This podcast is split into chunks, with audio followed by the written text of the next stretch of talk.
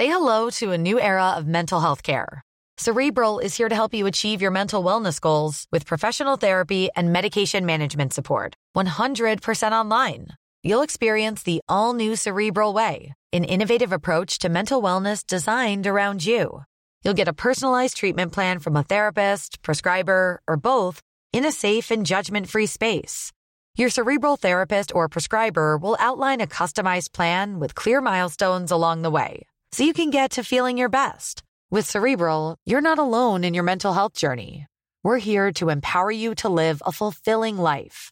So take that first step towards a brighter future and sign up today at cerebral.com slash podcast and use code ACasts to get 15% off your first month. Offer only valid on monthly plans. Other exclusions may apply. Offer ends July 31st, 2024. See site for details.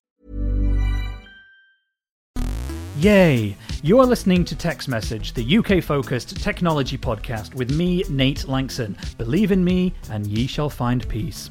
And if you're one of our Patreon supporters, you'll have even more peace with this extended ad free version of the first of two CES focused podcasts. As you're probably now aware, you're listening to CES Heaven, where we'll be remarking on the most marvellous of the electronic souls that passed through the Consumer Electronics Show's pearly concrete gates this year.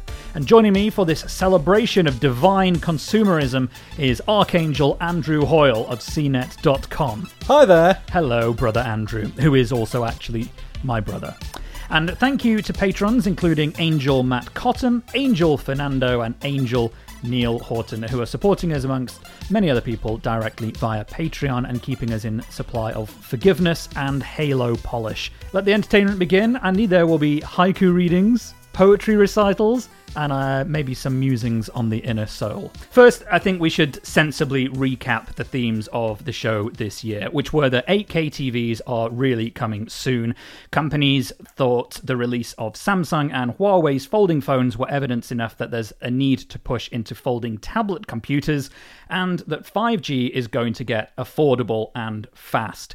For example, Chinese manufacturer TCL showed off the first smartphone to feature 5G that it said will launch in the US for under $500. It's a good half, uh, about half anyway, of uh, what the most cheap uh, or the cheapest current models tend to run for. We also saw the tables turn on the car front. In past years, CES always played host to car companies who showed off accessories and hardware for their vehicles, whether that was hi fi systems or in dash entertainment or navigation. But this year, it was the other way around in some instances. Tech companies making cars. Sony being the poster child of this uh, little about turn, which showed off a working prototype. It said it has no plans to sell it, but then Nokia was manufacturing toilet paper in the 1960s and probably didn't think at the time it was going to become the biggest phone maker in the world. A cat just jumped into the studio. Hi, Toulouse. You smell of fish. This was also the year that we were able to answer the question Is meat technology? The answer apparently is yes. Impossible Foods, the American startup, demoed its plant based substitute for ground pork. Attendees were able to try some, and one reporter for The Verge described it as, quote, spongy. I'll leave it at that. Elsewhere, it was business as usual. Lots of smartphone stuff, massive 4K TVs, faster chips and modems, and Donald Trump's daughter. Andy and I are going to spend this episode talking through some of our favourite products shown at CES. Some predictable, some probably less so. And in the next episode, in a couple of days, we'll be doing the opposite with Ian journeying into CES hell for the worst of the stupid. Okay, Andy, I'm going to let you pick the first product, and you managed to choose something that I would have put at the top of this list anyway, which is the Lenovo ThinkPad X1 Fold. Yes, I picked that. Tell me what this product is first before you del- tell me your opinions of it. So, like any other Lenovo Lenovo ThinkPad, it's a laptop which I am putting in my own air quotes, which nobody can see. So just imagine, imagine air quotes there um, around the world laptop. So it is a laptop that utilizes a folding screen, much like we've had this year on folding phones with like the Samsung Galaxy Fold and Huawei Mate X, but this time it's on a bigger screen in a laptop form. Just explain whether it's a laptop style, as in it has a keyboard and a screen, and then the screen folds, or if it's just a big screen that Well- half of which becomes a keyboard. It's the latter. It's one big screen, basically, and I think it's a 13 inch screen. So imagine something like the biggest iPad Pro, but it bends in the middle and it folds up and the idea being that you can either pair it with a bluetooth keyboard and use it as like almost like a big um, all-in-one desktop computer you could fold it the screen in half and the bottom half of the screen could become an on-screen keyboard basically there's a lot of different configurations now the reason i put those air quotes around the word laptop is that the actual product is the screen now i would argue that just a big screen that's a computer is a tablet Mm-hmm. Yeah. not a laptop yeah. which is fine. I mean, it's no problem. They've made the world's first folding tablet or laptop. Like a laptop is a screen with a with a hinge that connects to a permanent physical keyboard. Surely, what they've made is a folding tablet that can connect to a Bluetooth keyboard. Now, there are some interesting themes being addressed here. Uh, the first of which is is a laptop, or rather, is the is the the umbrella term defined by the use case? Is it dev- de- is it defined by the form factor, or is it defined maybe by other physical characteristics like a physical keyboard? Because a laptop, as you say, is a computer you can use on a lap on your legs. You know, No, I don't. I don't think the positioning of where you use it like that defines its laptop. We know lap, laptop as a as a term has been defined by what the product has been, i.e., a screen and a physical keyboard connected together in a clamshell format that closes. Like that's what a laptop is. A, a tablet you can also use on your lap. You know, an iPad with a case, but it's a tablet. It's not a laptop um, you're using it the same way. But like, I mean, this is complete semantics and entirely pointless. The point, the the exciting thing is they've made it. I'm just disagreeing slightly with the terminology that's surrounding it. But Okay, so- that's irrelevant, really, because the product they made is actually quite interesting.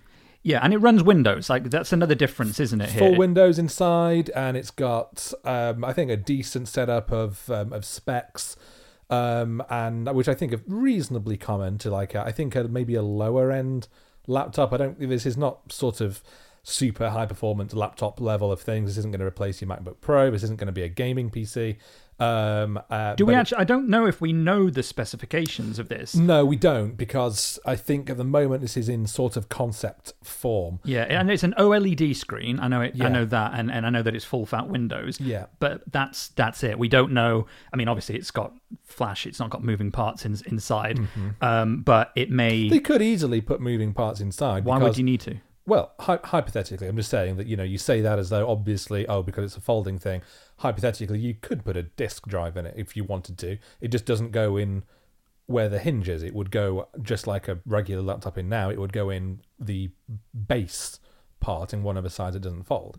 Um, you know, batteries aren't foldable. They will have batteries in one side and the other, but not in the middle where it does the folding.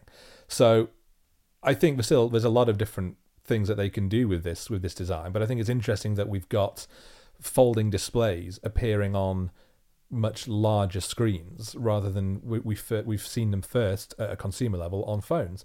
Now, if you'd have asked me a few years ago which side we'd see them first, I'd have said we'd see them on larger screens before we saw them on smaller screens. I'd have agreed. That's yeah. typically how the technology works. You, it gets things get miniaturized. Plus, we already have the concept sorted for us. We know that we like laptops where there is a thing that's on the desk and a screen that folds up and it closes in half and you put it in your bag. Yeah, and we've already seen, and we've already seen things like again from Lenovo, like the Yoga, the three-in-one tablets slash laptops, where you know the the screen can fold all the way around and it can stand up, so you can use it like a laptop, um, or you can use it like a tablet. So I would argue that the the potential need for a folding screen there, and I do use the term need loosely. I don't think this is something we do need, but I would say if we do need anywhere, it's probably more in the laptop slash tablet world than in the smartphone world. I've had the Galaxy Fold since it went on sale, and I use it pretty much every day, but I don't need it. Well, I want to ask you one question then, and to get your opinion on this before we move on, because I think there's one very key difference between a laptop that folds like this or a tablet that folds like this and a, and a folding smartphone is that with a phone, it's either closed or you're mm-hmm. using it open. With this, to use it in a laptop mode, you're sort of having it halfway between closed and open. That means that there's going to be there's going to be a little like a, a curvature on the screen that is not, I can't imagine, going to be amazingly well utilized without some pretty careful software design. And that's the element that I think it will be interesting to see evolve. And at two and a half grand, which is what we know this is going to cost when it comes hmm. out later this year, that's going to, I mean, it's an early adopter product, obviously, but I think that's going to be something that we're going to need to see some very serious innovation in if it's going to catch on. Agreed. And also, I believe, now correct me if I'm wrong, that this, uh, the screen, it folds closed. The screen folds in on itself like a book, and much like the Ga- Samsung Galaxy Fold does. yeah, it's Galaxy Fold rather than Huawei Mate, Mate, X, X. yeah. Whereas what I'd, I think would be more useful is a larger screen which folds back around on itself. Because in that instance, you can fold it basically into a uh, into a tent format, and it can stand up on its own, and then you can you can connect a keyboard and type on it. But then it can also fold out, and basically, if you've got suddenly a big 15 inch sketchpad to to do artwork on or to watch movies and stuff when you don't want to use it as a laptop i think that would be a much more practical device Yep, I would 100% agree with that. I can think of lots of use cases. I just had a mental image of being used in a in a bank situation where you have somebody on either side, or even in a podcast situation like we're doing, and you have one in the middle, Yeah. and one of you is looking at half the you know half the screen that's pointing to you, and, and Yeah. the other person is half pointing the other way. And in that scenario as well, it wouldn't matter if the if the fold was there because you're not using that bit of you don't, screen you, anyway. you don't use the top bit yeah or you're you're sitting on a on a train uh, at a table opposite your friend and you want to both watch the same movie you both got two pairs of bluetooth headphones connected and you can watch the film on both sides Let's all m- kinds of apps Let's move on to one other one that I wanted to point out because I think it's relevant to what we've just discussed. This one uh, was was my pick, and this is actually the um, the Brydge Pro Plus keyboard with trackpad. This is for the iPad Pro, and they what this is, it's a glorified keyboard that you clip onto a onto an iPad, like an iPad just Pro like you would any other uh, keyboard now? Any other one exactly. It looks just like it except it has um, the actual keyboard bit comes much closer to you and there is a trackpad on it because ipad now support sorry ipad os now supports um, mice. It's a bit of a faff to enable it but it does support it and so the trackpad can be used instead of a mouse. And so what you're ending up with in that situation is a very very laptop like setup on an iPad, which calls into question all of these things once again. Is what is an is that a laptop? Because it's exactly as a laptop looks. It's Yeah. just that it's predominantly a screen attached to an accessory. I got kicked out of a cafe recently for working on my um, iPad um, in its um, in its uh, when I was using it on the keyboard when with the iPad Pro when it's in keyboard mode and you've got it propped up on the keyboard thing, so it looks a bit like a laptop. Because they a lot of coffees and I can I how, can I swear on your podcast? no I expletive deleted. I very much hate cafes where they like where they get all prissy about people on laptops say oh sorry no you can't you can't you can't work here um like what- what's the point in being a cafe then like it's, it's ridiculous Do you know what? Yeah, but I uh, was just, in, just, this was in Amsterdam, okay. and I and I was um, and I was uh, working at um, on in this area on my iPad. This guy comes over and says, "You can't work here." I'm like, "Why not?" Like, we don't, you know, we don't, we don't like people to use laptops. So it's not a laptop; it's a tablet.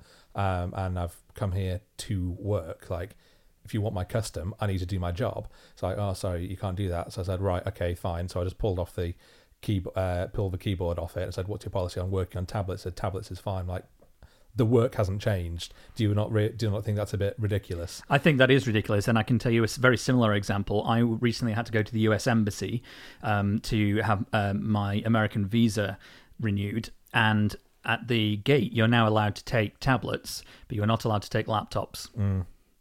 Yeah. So a bit daft. a bit daft. Although interestingly, in that situation, when I went in, they made me take out my iPad and my phone and open at least one app. So it's not enough to have it on charge. You had to show that it was a working tablet and a working phone, which is more than they do at airports. At airports, you have to have it charged, but they I've never in all of my flights I've never been asked to actually show my device is charged. Interesting. Sometimes they do because the you know I think the idea being if it, if you've got a dummy, it could just have a bomb in it, and so you don't if if you can't show it turns on, Yes. it could be because there's a bomb in it.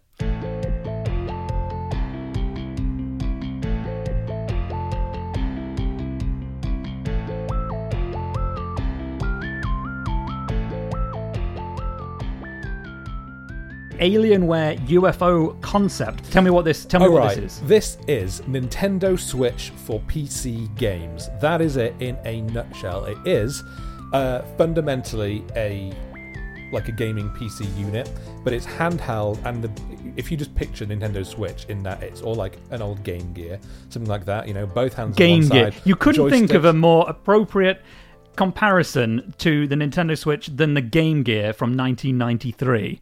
I with mean- its six AA batteries and its atrocious games library. Am I right? Cool Spot was pretty good. cool Spot wasn't developed exclusively for the Game Gear. No, but it was all right. Did you know that Cool Spot was a um, promotional tool for Virgin Cola? I did indeed. Oh well, there you go then. yeah. Did you know that? He is the spot of the Virgin Lo- Cola's logo. Yeah, I did know that. Yeah. Yeah. Okay. Carry on. Anyway, but this is for PC games. Presume it is a concept, but presumably this i would be a Steam linked or maybe an Alienware specific um, uh, gaming library platform somehow. But it's sounding a lot like the Nvidia Shield. No, it, it well no because it's a self-contained unit rather than a streaming device, and so the idea would be that you would have things installed on it, and it. The reason I like this, and this was echoed in our write-up by I think Dan Ackerman on CNET, but I, or maybe even Scott Stein, one of them, one of those good guys. I'm looking it up now, and I can confirm it's neither of those people. It's Daniel Van Boom. oh, it's Dan Van Boom, Which- which I have to say- is DVB. He's a good guy. That is a fantastic name. And he's a good, he's a very great guy. Yeah, Mr. Boom. Um, but it is amazing what the Nintendo Switch has done for gaming for everyone. Everyone always says the same thing, but it's amazing how easily you can quickly pick up and within seconds you are back playing the game that you were playing before. Whereas with consoles, as you know, as we all know, it's a pain in the ass to play games. You turn it on and it takes forever to load. I mean, it's got to do updates and everything is slow and laborious, and you've got to plan ages in advance to play like a quick round of, of a game. And I been frustrated recently because I've really got into. I mean, I've always really liked Forza Horizon 4, but they launched a new mode that I didn't know at the end of last year, which is basically Fortnite but for car racing. And I discovered this only last week, and I really, really liked it. And it's really easy to go on and play a quick round. But it takes so damn long to load that game and to get it set up that you've really I've got to find a long period of time where I can get it setting up, I can get it loading, and then play. Whereas the Switch is the opposite. Like anytime I want to just quickly pick up a game at the moment, it's The Witcher 3. It's a big title, but it's you're straight in there immediately. This is Now, if- exactly how I feel about iPad gaming, which is why I do almost all of my Yeah. gaming now. And you can we can say the same about generally mobile gaming versus uh, versus PC or console gaming, and that is what we want the uh, Alienware UFO to do. Well, let's it- get back to the UFO then, because I'm looking at a picture of it now, and it does remind me a, a little bit of like a PS Vita. Like if Microsoft had designed the PS Vita, exactly like that. It's exactly that, isn't it? It's like an Xbox, but a Vita, but Xbox. I do wonder if it's coming in as much a wrong time as the PS Vita did, which launched as a basically a mobile console in your hands, but right at the time that everybody moved to being using their phone as a gaming platform. Yeah. With this, that is already established, and now the the next big thing that everyone wants to do is streaming, which you'll stream to your to your handheld device. And so I wonder if this is a could potentially be a great product at the wrong time, or if it's if it has enough runway left that actually this there's a demand for a product like this because Yeah. you're going to have to carry this around with your phone, and Well, history proves that's that- not always attractive. Yeah, some of the things that are un- unknown about it as well, like is is how much of it is done locally. Because part of the thing with PC gamers is that they they run the absolute top AAA titles at max everything, and it's very much geared towards people who want to play super powered titles. That's why those monster gaming rigs with like twin latest graphics cards exist. This obviously something handheld isn't going to have that. Like the the whole thing itself is about the same size as a gaming graphics card. It's big. It looks about the size of a fully grown side of a horse's face, doesn't it? no, no, it doesn't. That a horse's face is is is two or three feet. A horse's face is not as big. For reference, Andy's holding up. Uh, a, A a size. horse? You could fit two horses. Horses are massive. Have you watched The Godfather? Have you ever? Yes. Have you ever? Have you ever met a horse? They're immense. I've ridden horses. Yeah, no, you I've have. Won, So have and, ro- and and won rosettes. yeah, you did win, win rosettes. Yeah. So, so I'm good at horse. But you were on small. You were on small little ponies. No, I wasn't. You. Those ones were full size. I'm they just were, saying that yeah. what what the thing you are saying you are showing is is, is not the size. Right. It is. I say. I'd say it. It is a bit. It is a like a f- slightly chunky Nintendo Switch, Who's to say? which is which is as I'm sure anyone will know, nothing like the size of a horse's head. Well, anyway, this UFO from Alienware is a prototype. According to the CNET write up, there are no plans for a market release right now. Like everything at CES, or not like everything, but like so many things at CES, the idea is to gauge public reaction and see if there's impetus to put something into uh, into production. So who knows? We don't, but I can't see this being a hot seller, but I also think it could be uh, very popular with a niche crowd. I mean, I think you're right, and I think you're right about the timing um, of it. But I think for that reason, that's why I put it in here. Not necessarily as one of my real big wow things from the show, but as a very interesting product that is being relo- launched by a major brand. That's not, you know, this isn't some small little niche company which is trying to do some small product and they haven't really done their research. This is Alienware, which is Dell. Like, it couldn't be from a bigger company. So it's interesting that they are putting that sort of money into into a, a product at this point.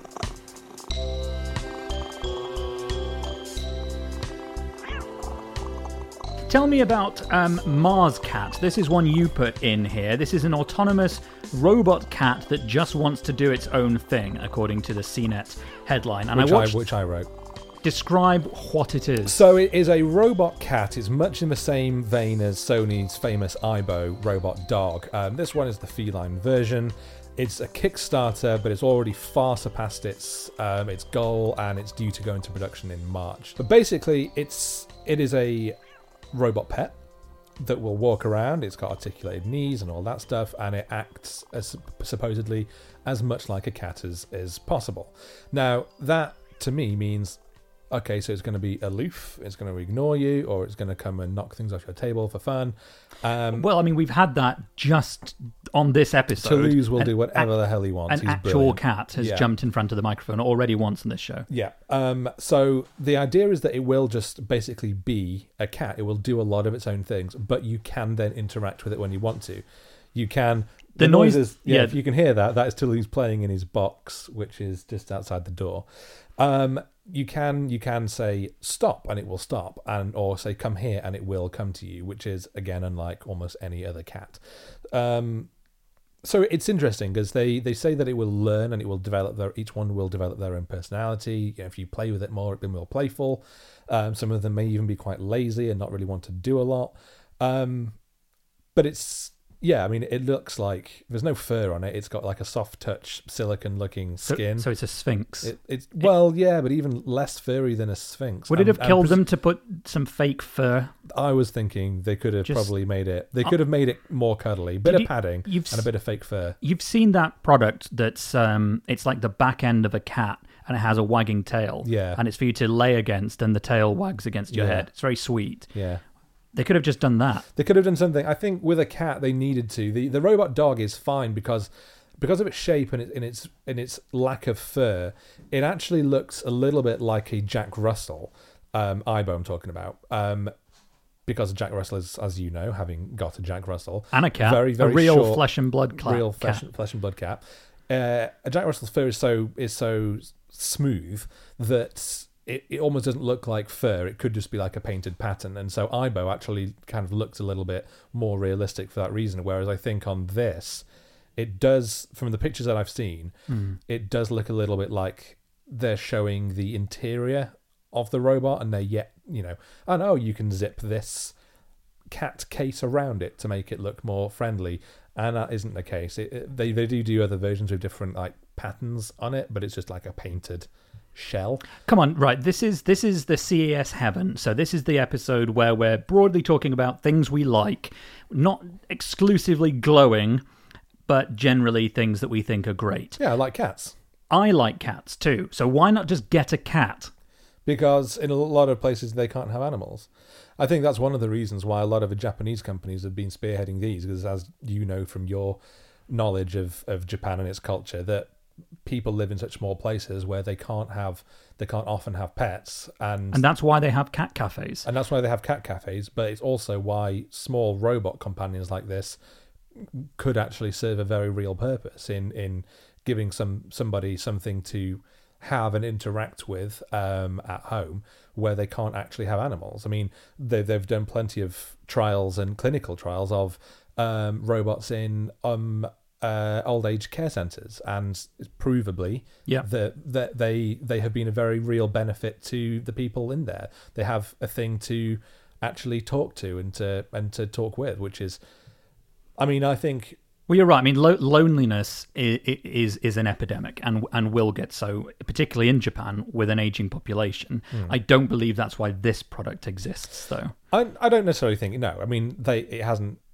I don't believe that was in any way part of their Kickstarter campaign, but that is that is fundamentally why a lot of these uh, robot pets and general, you know, uh, what's what what's a good umbrella term? Just emotional Companions? compa- yeah, like robot Emo- companions. We've I talked suppose. about emotional support animals on the show before. We have, um, but just general robotic companions. I'd say that's one of the reasons they are a thing to begin with, is because it is addressing a need in some parts of the world for that sort of thing, Hmm, okay.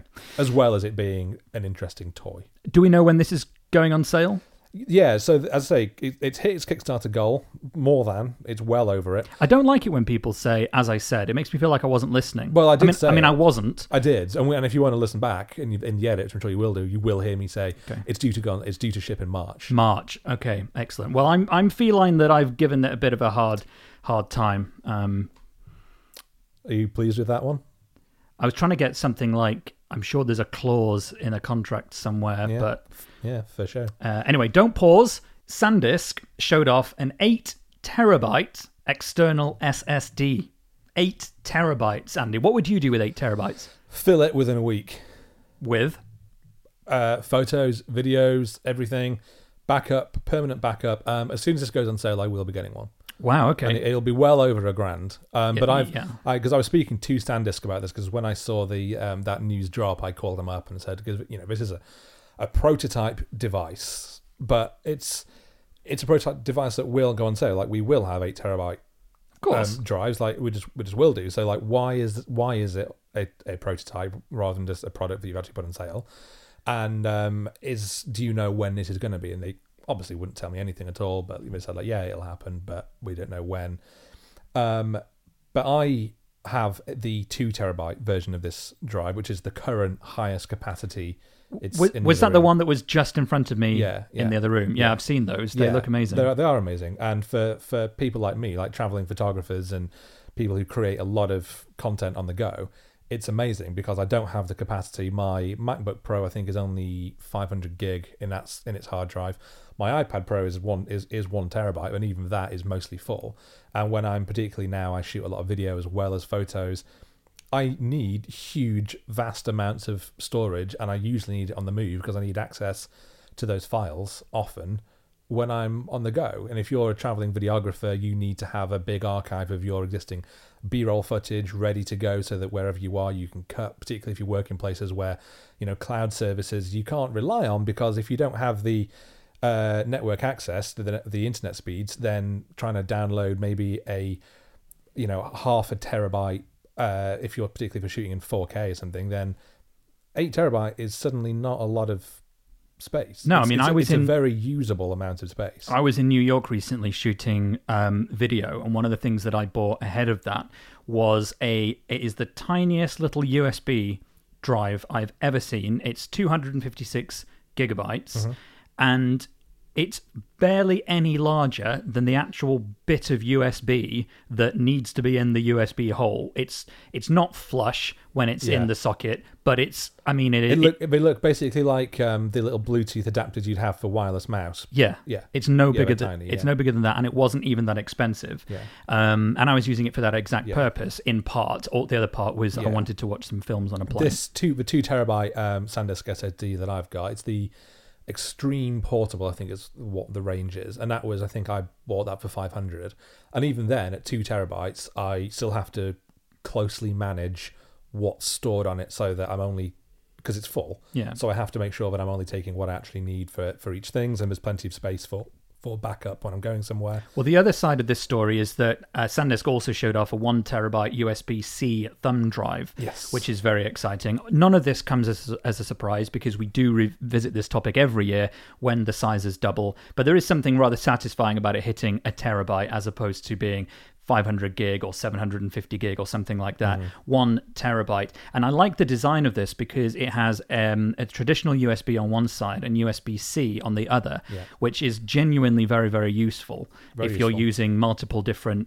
products. You know, if it's a PC, obviously you want the old type. If you're on an iPad or something, you want or a phone, Yeah. you want the new one. Um, so I wanted to uh, I wanted to note those. And although I have, I, I'm pretty sure it was last year. SanDisk had a one terabyte micro SD card. Yeah, I think they did. Yeah, I think I think they've got that um, already. And um, MWC is around the corner, and, and SanDisk often has interesting um, products to show off there. So I'm expecting to see another advancement on the micro SD um, side this year. This year coming, if not um, more Mm. things. And probably they'll say, that, "Oh yeah, we are putting the eight terabyte SSD into production." When I spoke to them about it, they said, "Oh, we'll you know put it in into production depending on kind of like the market response to this launch." And obviously, everyone goes, "Wow, holy crap! Look at this! Isn't this amazing?" So obviously, they're going to put it into production. It's like, of course they will. I know. It always happens, Yeah. as you say. Well, we had a few bits of feedback from patrons in our Discord chat who um, they wanted to mention some of the things that they thought were interesting from CES this year.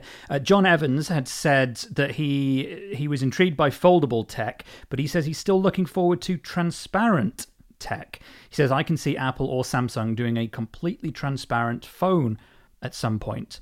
I can't see the point in a transparent phone, but I can see the appeal in one that could go in and out of translucency. But I also don't know how that would be even possible, Isn't that? I mean, we've just had that with the OnePlus Concept One. which we're about to talk about.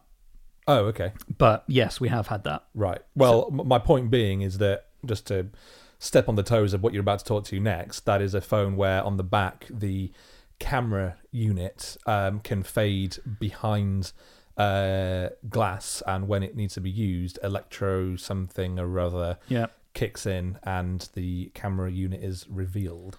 Yeah. Well, we'll be talking about that in the extended version of the show, which will be the next segment Ah, so in the I've- I've- Patreon. so I've version. given a teaser to those people who don't pay. This sounds awfully scripted, ladies and gentlemen. I promise it. It, it wasn't. Uh, back to the feedback from uh, from Discord.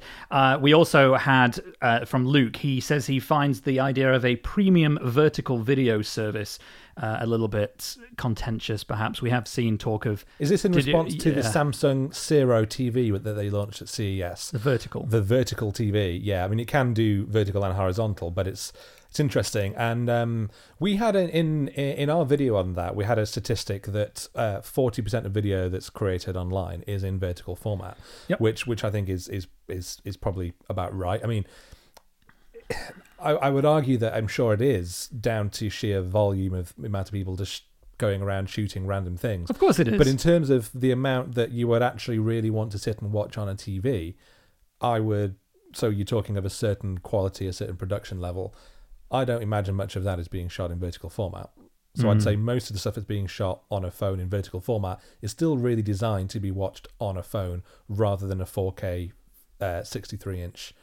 I think we should have just have a diagonal phone and just have a, as a halfway house diagonal Cir- video. Circular. Circular, then it can go either way. Well, we did see that there was a circular phone at CES this year. I can't remember the name of it now, but it This wa- year, this year it was circular and it had two headphone sockets. Yeah, it was a really interesting concept. Google's. Google it now. I'll keep talking as you Google it. I can't remember the name. Andy will furnish you with that information in just a few moments. I can see his thumbs busily doing what so many thumbs do this these days, which is to translate thought into action. He's looking puzzled. Has he found anything? Yeah. It's called, oh my God. I mean, you love the name. Is it Squircle? No, but it's so close to Squircle. It's Cyrcle, but C Y R C L E. Go on. Who makes it? Oh, is that Cyrcle. The, oh, that's the name, is it?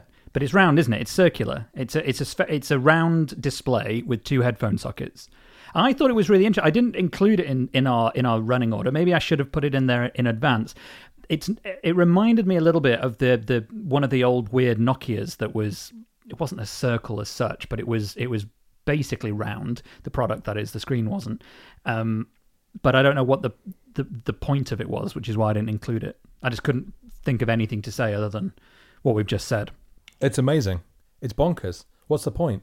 Exactly. What is the point of a circular phone? It reminds me of like the Nok- that Nokia phone, which was what? That's what I just said. Oh, did he? Oh, I'm so- I'm sorry. because you don't listen. No, no, no. I was looking at it. I was trying to. I was trying. I was. I was absolutely gobsmacked by this thing and trying to. And trying to think of something to say. So wasn't listening to you at all. But I'm assuming you were talking about the one that's got. Um, it's sort of a square, but it's got rounded off corners. And Yeah. The button. Yeah, yeah. Yeah, All yeah. right.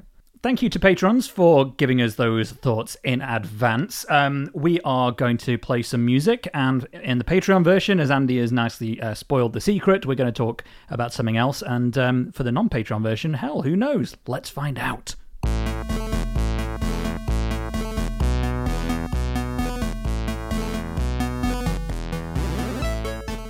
Well, uh, Andy and I just spent 15 minutes or so debating furiously um, a little bit about the OnePlus uh, phone that has disappearing cameras, but also more broadly about everything involved in reviewing old technology and whether there's any point in it. I forgot we were talking about the phone. I know you did. Yeah, the I- phone. the phone looks fine. The phone's fine, wasn't it? Yeah. Right. Anyway, uh, you can get that if you wish by becoming a patron at patreon.com forward slash UK Tech. In fact, you get access to extra message and all the back catalogue of our ad free extended episodes as well. But um, nonetheless, thank you no matter how you are supporting us. Andy, thank you for being here for this uh, show one of two shows focused on CES. Tell people where they can find you, not li- physically because you're in Palmers Green, but um, but online. Uh, I am for the next two weeks anyway. Um, uh, you can find me with at Battery HQ on most social channels. If you go to YouTube, then you should look for Andrew Langson Photography because that is where I have my uh, YouTube channel, which is all about the photo shoots that I do both personally and professionally. Um, if you are in any way interested in that, do please go along, subscribe, and like my videos. And if I can make a suggestion actually on that front, Andy recently published a video about uh, taking photographs in the Goyt Valley in the Peak District. Even if you're not into photography, you can watch that just for the relaxing soundtrack and watching somebody walk around nature. We talked about soundtracks. I realised that on that video, Yeah. I intentionally didn't put any soundtrack on I it. loved it. because it was because I was out. You just hear the sounds of the na- of nature, which was in it. Yeah. So I just left all the background audio on. I didn't put any soundtrack in it. Well, that's exactly my. But that's one of the reasons why I liked I liked that one. But anyway, uh, we'll include a link to all of those things as well as the stories we've talked about today, as always, at uktechshow.com. Now, normally at this point in the podcast, we turn to Tom Merritt to talk about what's been happening in the wider world of global tech this week. He's been at CES, and he will, I'm sure, have a promo for us on the second CES show we're doing. But instead because the other week in uh, a previous show recently we talked about Japanese toilet tech, and I joked about somebody being in Japan um, at that particular point. Here is Tom Merritt with a report about his experience with Japanese toilets. As luck would have it, this, for the first time, was the trip in which I decided to try the extra functions, you may call them, of the TOTO and other toilets that you find in Japan. Uh, it was not a surprise. It was not a mistake. I, I just sort of gritted my teeth and said, all right, let's see how this works. And uh, not nearly as powerful as it looks when you see it uh, from the outside, a- a- as you were talking about uh, on the show a couple weeks ago, uh, where it w- will, will spray all over the uh, all over the bathroom. Uh, it it definitely was um, unusual. I would say uh, not necessarily something I would do again, and I'm not 100% confident that it gets the job done uh, better than the way that I'm used to. But uh, but it it does work. Uh, it it won't uh, harm you, and, uh, and and and probably not going to be as otherwise impacting to you as you might expect. There's my on the ground report from Tokyo. Tom Merritt there, the archangel of sensitivity and euphemism. A pleasurable report. Thank you very much, Tom. Uh, and Tom will be back talking about things that are not toilets in a, a few days, I'm sure. Um, Tom Merritt, dailytechnewsshow.com. Andy, it's been a pleasure Thank you for having me. for you. Um, I also vaguely enjoyed this episode. Good.